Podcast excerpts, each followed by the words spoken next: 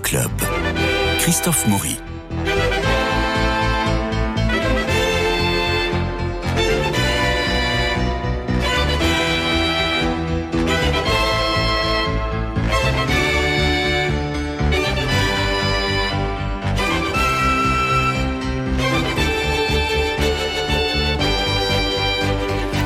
Alors voilà nos chroniqueurs Jean-Luc Génère et Nadine, oui, pour balayer l'actualité théâtrale. Nous allons parler de pièces en reprise, bien sûr, d'autres en création.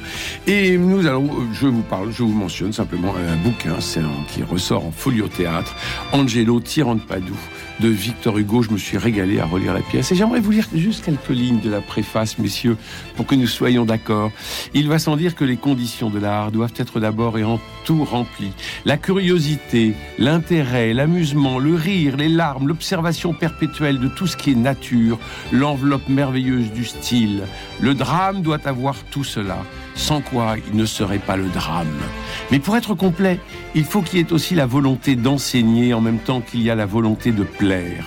Laissez-vous charmer par le drame, mais que la leçon soit dedans et qu'on puisse toujours l'y retrouver quand on voudra disséquer cette belle chose vivante, si ravissante, si poétique, si passionnée, si magnifiquement vêtue d'or, de soie et de velours. Dans le plus beau drame, il doit toujours y avoir une idée sévère, comme dans la plus belle femme, il y a un squelette.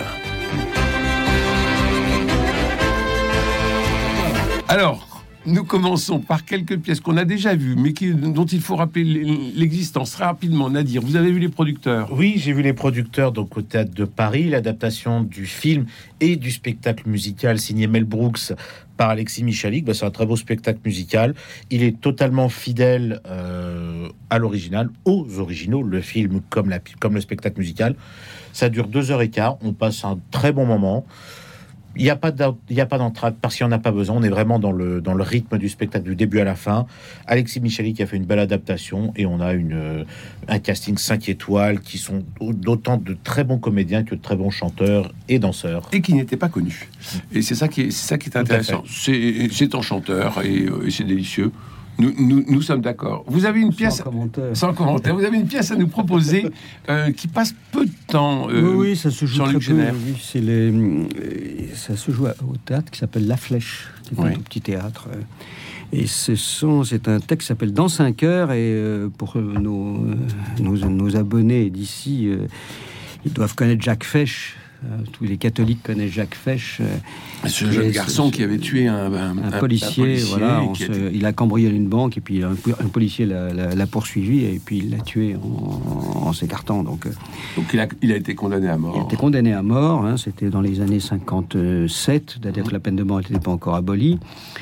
Et il a été exécuté, et simplement, un peu comme Buffet, il a fait une, une conversion. Spectaculaire. spectaculaire, une vraie conversion au lieu de subir sa peine, il l'a transcendée et, euh, la conversion euh, chrétienne. Euh, voilà.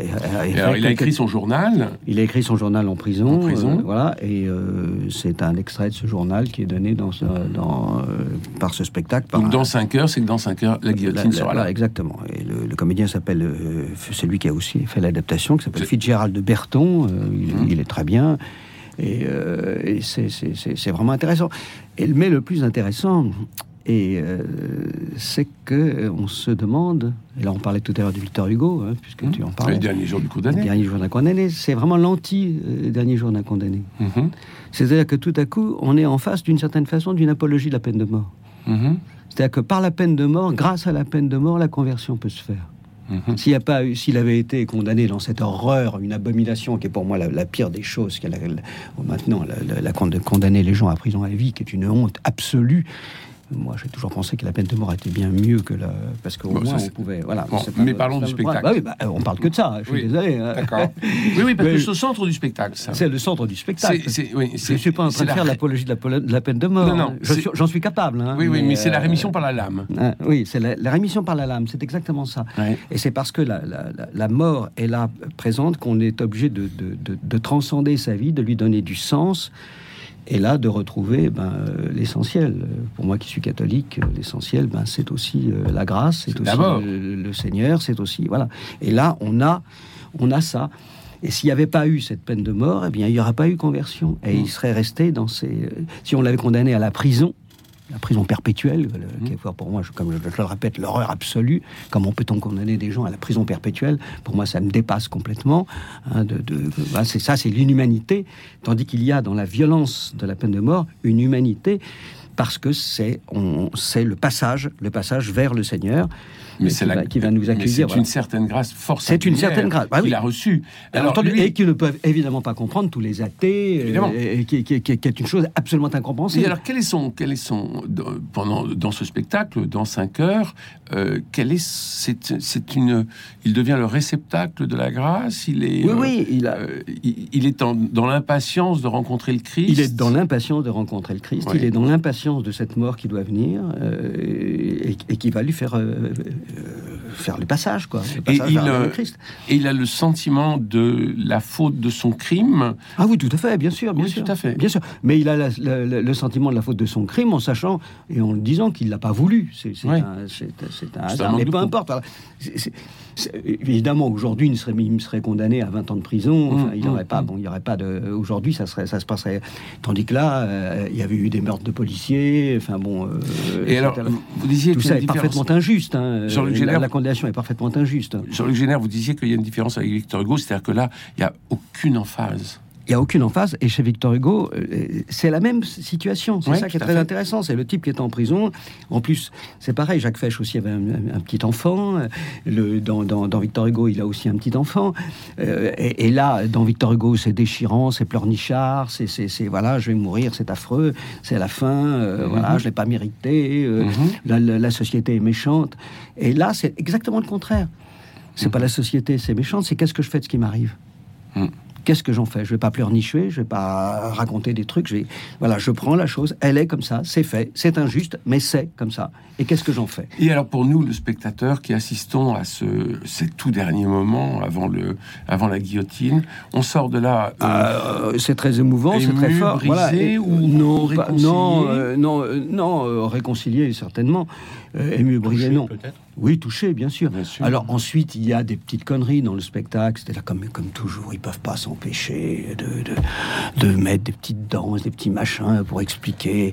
Ils ont pas, quand ils comprendront que qu'il faut pas au théâtre, il faut pas rajouter des petites choses, des petits machins, des petits trucs, et que le texte suffit, l'incarnation d'un texte suffit, et que c'est pas la peine d'aller nous expliquer les choses en euh, voilà, en rajoutant des, des, des, machins, des trucs, des, petits effets de mise en scène qui sont grotesques. La curiosité l'intérêt, l'amusement, le rire, les larmes, l'observation perpétuelle de tout ce qui est nature, l'horreur merveilleuse du style. Je rappelle Victor Hugo. Oui, oui, oui, bien sûr. Enfin, quand, quand euh, Victor Hugo parle de nature, hein, on, peut se, on, peut lui dire, euh, cher Victor, euh, attention, hein, parce que la nature, le, dans, dans Je de Padoue, par exemple, j'aimerais bien la voir. Hein, bon, alors donc, dans 5 heures, pour, pour revenir, c'est à quel théâtre vous avez dit dans le théâtre La Flèche. Qui se trouve où? La Flèche, ça se trouve 77 rue de Charonne. Rue de Charonne, dans, le 11e. Donc. Hein, et c'est jusqu'au 10 décembre, tous les samedis à 19h. Bon, donc ça se joue peu, mais c'est dense. Ça se joue peu, mais c'est très dense. Et, il faut espérer que ça soit repris dans un...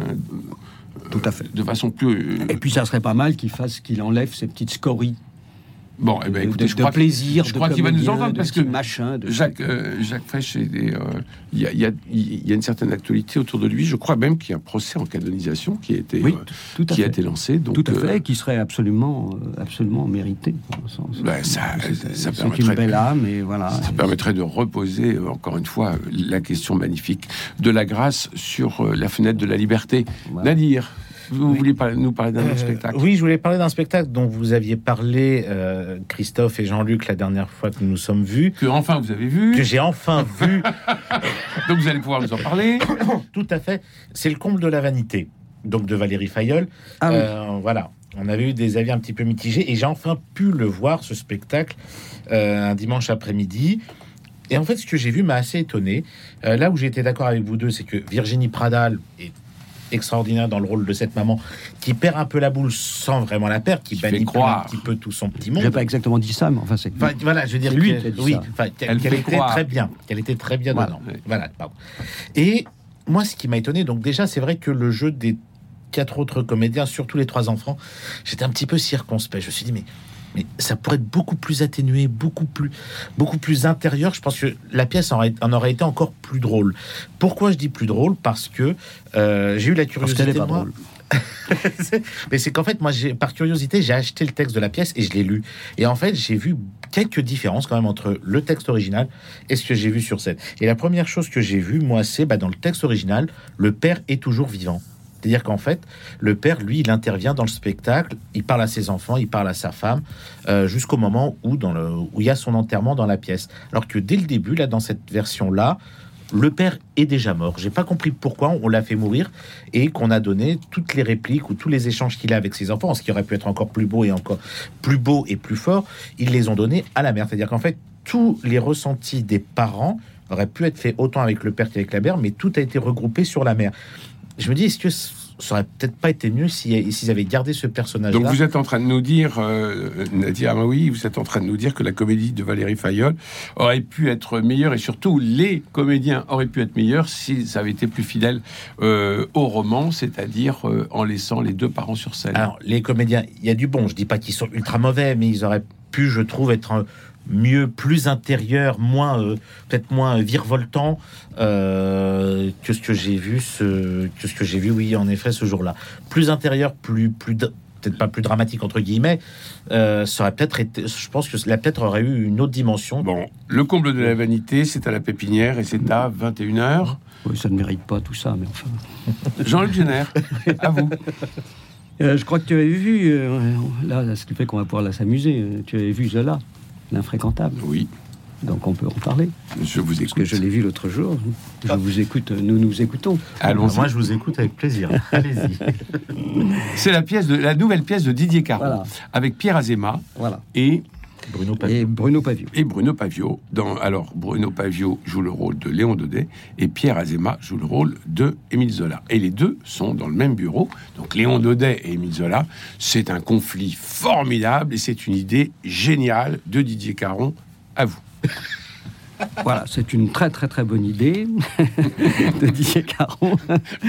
pièce suivante. Et, là vraiment, non non mais vraiment c'est une très bonne idée. Il y a la, confrontation est vraiment absolument passionnante, euh, vraiment très intéressante.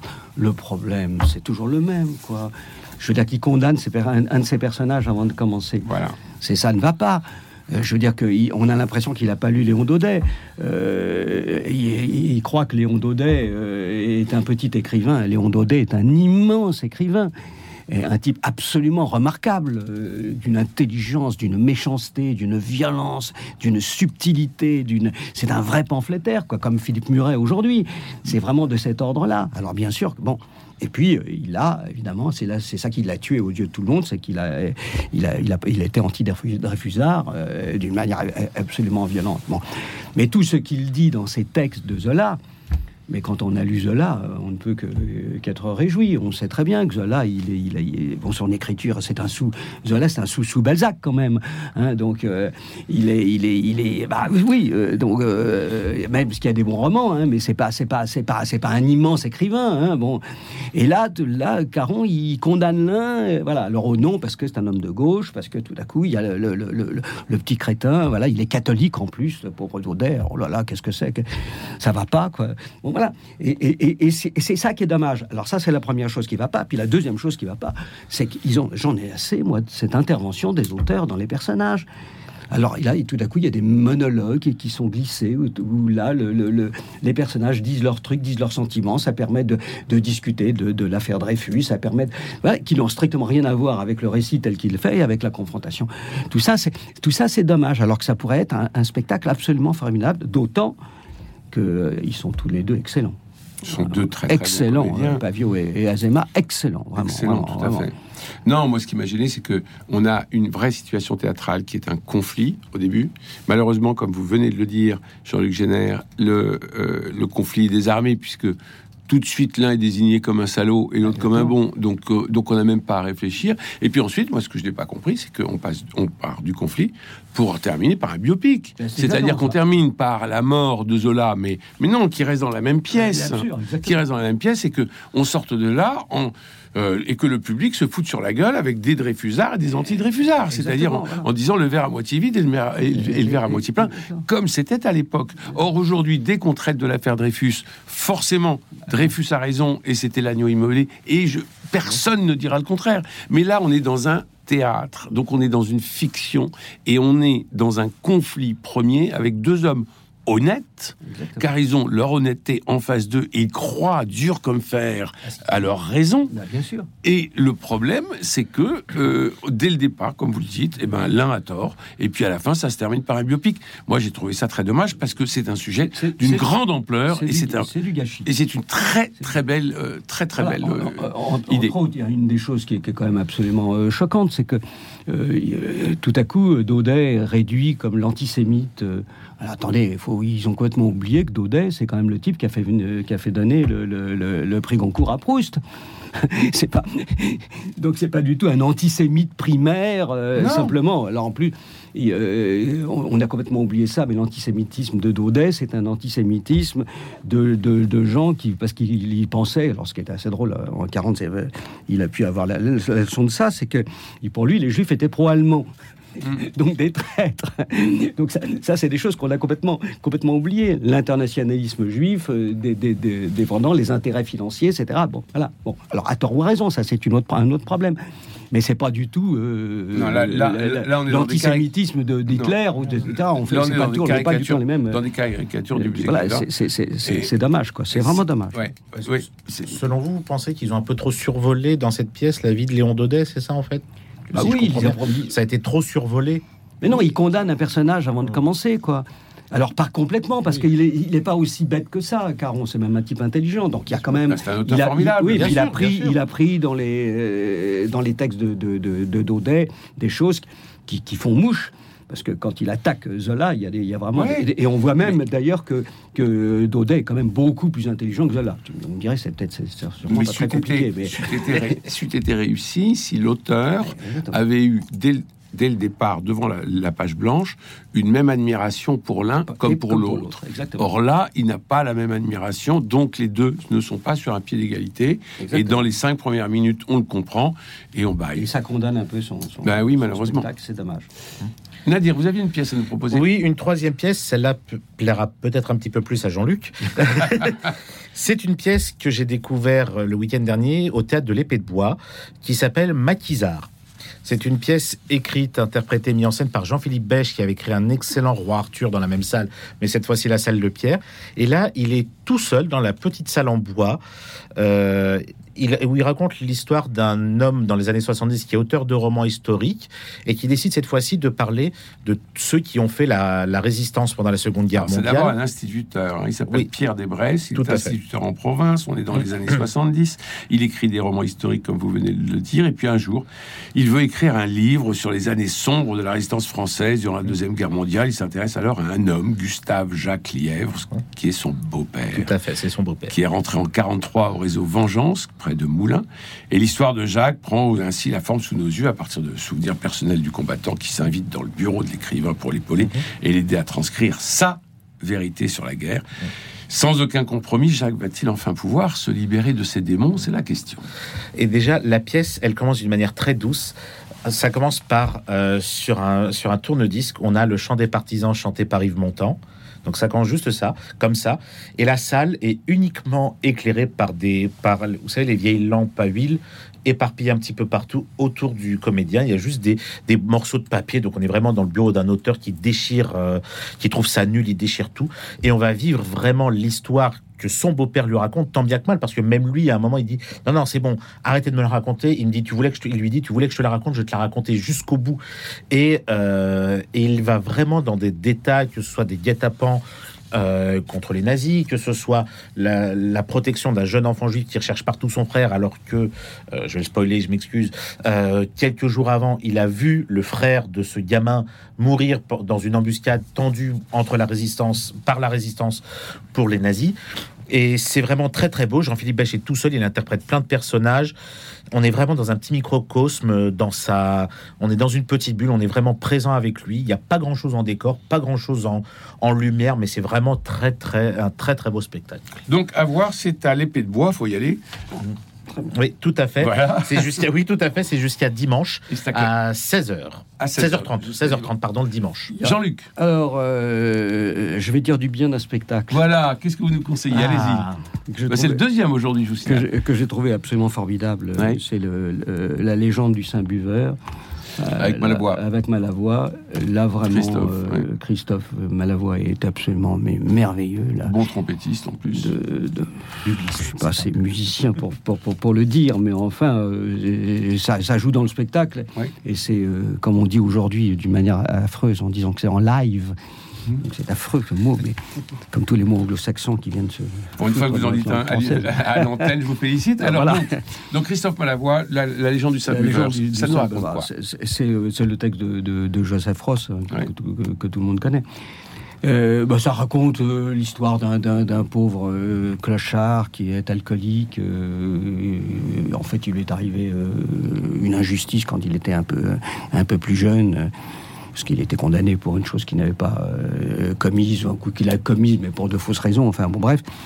Et il est devenu. euh, et puis il lui arrive que euh, des miracles, les uns après les autres, qui lui tombent dessus. Et il comprend pas ce qui lui arrive. Enfin, c'est pas le récit qui. C'est l'écriture qui, qui- Justement. qui- Voilà, c'est ça que je voulais entendre.